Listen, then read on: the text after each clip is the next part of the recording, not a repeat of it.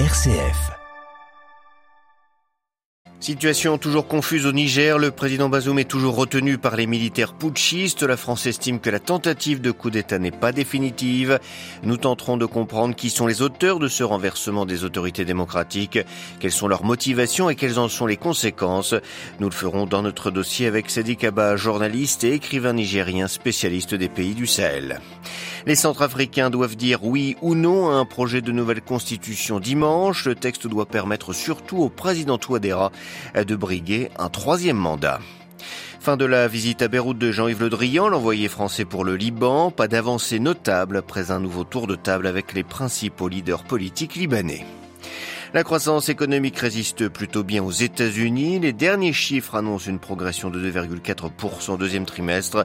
Une bonne nouvelle pour l'administration Biden qui craignait une récession. Alors que les GMJ de Lisbonne approchent, le cardinal Obongo, archevêque de Kinshasa, exhorte les jeunes Africains à ne pas profiter de cette occasion pour rester en Europe.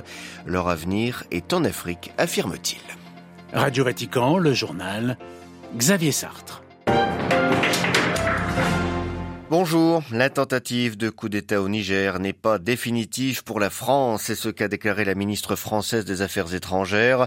Le président français a pu s'entretenir à plusieurs reprises hier avec son homologue nigérien Mohamed Bazoum, retenu dans sa résidence à Niamey par des militaires putschistes. Ces derniers sont cependant soutenus par l'armée. Ils ont annoncé la suspension des activités des partis politiques. La situation demeure donc confuse. Une médiation ouest-africaine menée par le président béninois Patrice Talon devait avoir lieu, mais on est sans nouvelles d'elle pour le moment. En attendant d'y voir plus clair, l'ONU a décidé de suspendre ses opérations humanitaires dans le pays. Or, actuellement, 4,3 millions de Nigériens ont besoin d'une assistance humanitaire. Nous tenterons de comprendre au mieux ce qui se passe au Niger depuis mercredi dans notre dossier. On vote dimanche en Centrafrique. Les citoyens sont appelés à se prononcer par référendum sur le projet de nouvelle constitution. Le texte doit permettre au président Faustin Archange Touadéra de pouvoir briguer un troisième mandat, ce que la loi fondamentale actuelle ne lui permet pas. La question ne semble pas passionner les Centrafricains qui sont nombreux à n'avoir pas pu voter déjà en 2020 lors du dernier scrutin présidentiel. Thierry Vercoulon coordonne l'Observatoire de l'Afrique centrale et australe à l'IFRI. Il revient sur les principaux enjeux de ce référendum. C'est un, projet de révision constitutionnelle qui allonge euh, la durée des mandats à la fois du président et des députés, en passant de 5 à 7 ans, qui interdit les candidats qui ont la double nationalité et qui met fin à l'autorisation de l'Assemblée nationale pour les contrats euh, dans le secteur extractif. On pourrait craindre qu'il y ait une, une nouvelle tentative euh, de perturber le référendum. Le problème, c'est que maintenant, il n'y a plus de leaders euh, parmi les groupes armés et par conséquent, euh, on voit pas trop qui est-ce qui prendrait euh, cette initiative et qui est-ce qui serait en mesure de coordonner euh, les différents groupes armés. On a l'habitude maintenant des changements de constitution pour permettre au président de rester au pouvoir. C'est le coup du troisième mandat, en fait. Et le coup du troisième mandat, il a eu lieu dans beaucoup de pays en Afrique. Des propos recueillis par Olivier Bonnel. Fin de la seconde visite de l'envoyé personnel d'Emmanuel Macron au Liban. Jean-Yves Le Drian a clôturé la mission que le président français lui a confiée après avoir rencontré les représentants des principales forces politiques libanaises. L'ancien chef de la diplomatie française devrait revenir à Beyrouth dans les prochaines semaines pour tenter toujours de débloquer l'élection présidentielle. Le compte rendu à Beyrouth de Paul Khalife. Jean-Yves Le Drian a clôturé sa seconde mission en un mois au Liban comme il l'avait commencé par une rencontre avec le président du Parlement Nabih Berri, la plus importante figure chiite de l'État. Il s'est également entretenu avec le chef du bloc parlementaire du Hezbollah, considéré comme l'un des principaux acteurs dans le dossier de l'élection présidentielle. Comme lors de la première rencontre avec l'émissaire français, Nabih Berri a fait état d'une brèche ouverte dans le mur de la présidentielle. Cet optimisme n'est partagé par aucun des autres protagonistes de la scène politique libanaise rencontrés par le diplomate français. Les différents milieux s'accordent à dire que Jean-Yves Le Drian a exploré la possibilité de concilier les points de vue pour amener les protagonistes libanais à entamer un dialogue. Aucun nom de candidat potentiel n'a été proposé et l'envoyé personnel d'Emmanuel Macron n'a pas évoqué l'initiative française rejetée par les principaux partis chrétiens. Celle-ci consistait à élire à la présidence l'allié du Hezbollah Sleiman Frangieh est la nomination au poste de Premier ministre de Nawaf Salam, proche de l'Arabie saoudite et des pays occidentaux. Le dialogue interlibanais qui devrait se tenir en septembre aura pour but de s'entendre sur le programme du prochain président. Le choix du candidat le plus apte à le mettre en œuvre viendra en second lieu. Paul Khalife, Beyrouth, RFI pour Radio Vatican. Aung San Suu Kyi brise son isolement. L'ancienne dirigeante birmane en prison depuis le coup d'état militaire du 1er février 2021 a été transférée de sa prison à un bâtiment gouvernemental en début de semaine. Elle y a rencontré le président de la Chambre basse du Parlement. Elle devrait s'entretenir aussi avec l'envoyé spécial de la Chine actuellement en visite en Birmanie. Aung San Suu Kyi purge actuellement une peine de 33 ans de prison que lui infligeait la justice de la junte militaire. La protection de l'environnement au cœur de la visite du président français en Guinée, Emmanuel Macron a défendu aujourd'hui un partenariat pour rémunérer le pays pour ses efforts de préservation de la forêt primaire. Il existe des accords pour reboiser, a-t-il expliqué, mais pas pour préserver ce qui existe. Ce, un accord doit être signé aujourd'hui. Il est doté pour l'instant de 30 millions d'euros. Voilà qui donne du baume au cœur à l'administration Biden. Aux États-Unis, la croissance économique a déjoué les pronostics les plus pessimistes au deuxième trimestre de l'année. Sur cette période, le PIB a ainsi augmenté outre-Atlantique de 2,4%. La récession tant redoutée pourrait être évitée. À New York, Loïc.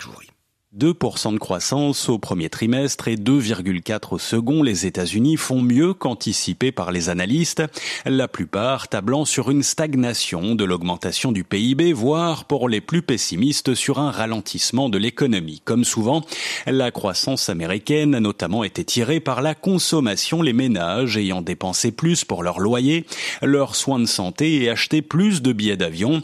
La première économie mondiale s'en tire donc bien pourtant tiraillée entre l'inflation et les hausses de taux de la Banque centrale 11 depuis l'an dernier. La récession, qui faisait il y a quelques mois figure de fatalité, pourrait même être évitée, la Fed prévoyant seulement un ralentissement notable de la croissance.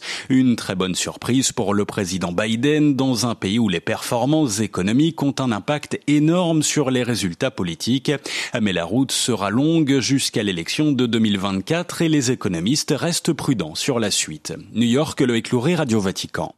Une prière pour les jeunes du monde entier, c'est l'intention de prière du pape François pour le mois d'août à l'occasion des JMJ de Lisbonne. Dans son message, le Saint-Père rappelle que l'Église n'est pas un club pour le troisième âge, pas plus qu'un club de jeunesse. Il espère que les journées mondiales de la jeunesse seront ainsi un germe du monde de demain. Ces JMJ rassemblent déjà au Portugal, à l'occasion des journées diocésaines, des centaines de milliers de jeunes venus du monde entier, dont des centaines d'Africains qui ont pu faire le déplacement grâce au travail intense mené par leurs délégations qui ont dû surmonter un parcours du combattant pour obtenir des visas. Ces difficultés sont la conséquence de l'immigration clandestine. Le cardinal Fridolin Obongo, archevêque de Kinshasa en République démocratique du Congo, exhorte ainsi ces jeunes du continent africain à ne pas faire de ces JMJ une occasion pour émigrer.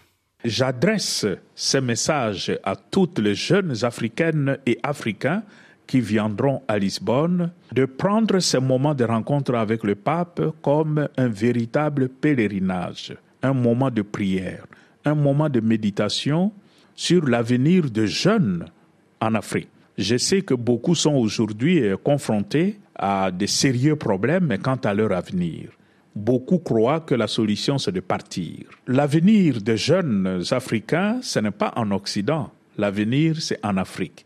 Voilà pourquoi je dis aux jeunes qui viendront au GMJ, qui rencontreront d'autres jeunes venus du monde entier, qu'ils prennent cette occasion pour échanger avec les autres jeunes. Et après cette célébration, les autres vont rentrer dans leur pays. Il faudra aussi que les jeunes Africains rentrent dans leur pays avec une nouvelle motivation, avec une nouvelle vision et à imaginer un avenir nouveau pour notre continent. Le cardinal Mongo, l'archevêque de Kinshasa, au micro de Stanislas Kambashi. Au Vatican, le pape a reçu hier le président de la République socialiste du Vietnam, Vo Van Thuong. Il a été décidé que le nonce apostolique pour le Vietnam exercerait dorénavant sa mission à Hanoï, la capitale vietnamienne, et non plus depuis Singapour. C'est ce qui a été déclaré dans un communiqué de presse conjoint. C'est le résultat de longues discussions entre le Saint-Siège et le gouvernement vietnamien.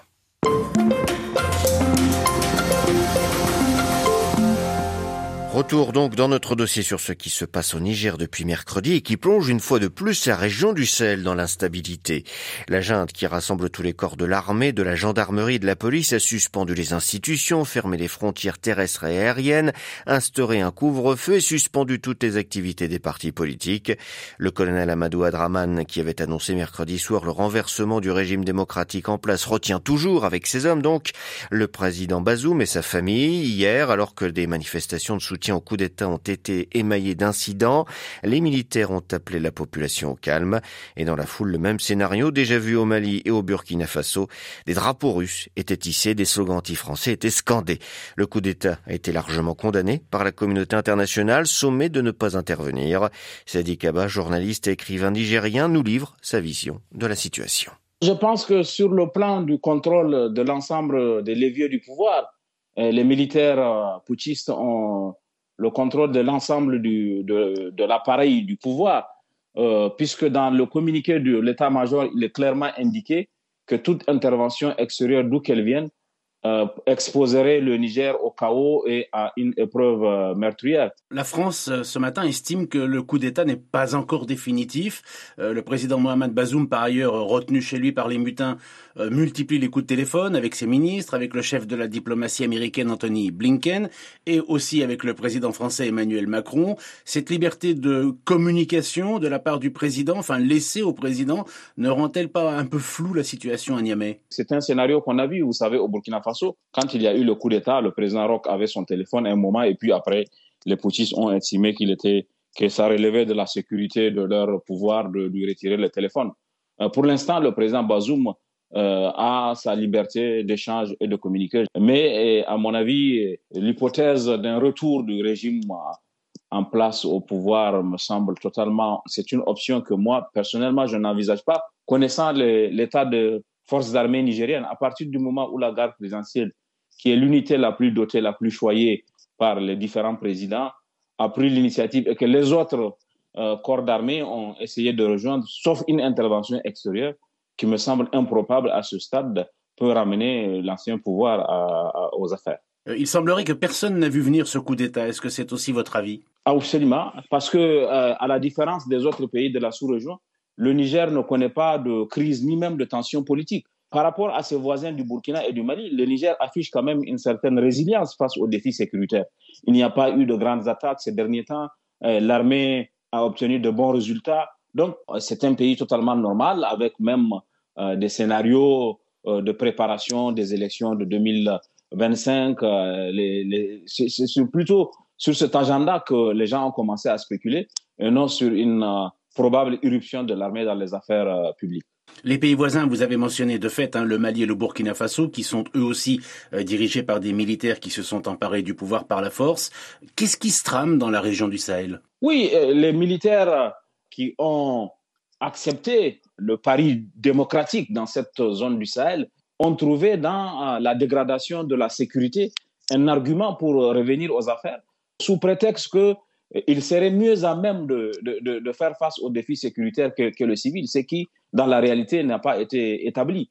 Donc, il y a ce prétexte euh, sécuritaire. Et puis, il y a aujourd'hui, euh, euh, dans les opinions sahéliennes, une sorte de déception envers le partenariat traditionnel avec la France, qui est accusée de n'avoir pas obtenu de résultats. Et les opinions publiques ont commencé à exiger de pouvoirs beaucoup plus souverainistes que ce qu'on a pu voir jusqu'ici. Si vous avez vu, à chaque fois qu'il y a eu un coup d'État, y compris au Niger euh, hier, les drapeaux russes ont été sortis par des gens en considérant que avec la Russie, d'abord, il y aurait plus de résultats en matière de sécurité, et puis avec la Russie, euh, on romprait avec euh, le partenariat traditionnel avec la France qui n'a pas apporté de résultats. Donc, il y a un courant, un contexte dans la sous-région qui est favorable à ce type d'initiative de coup d'État, sans qu'on ait la garantie vraiment en tant qu'analyste que ça soit la meilleure option.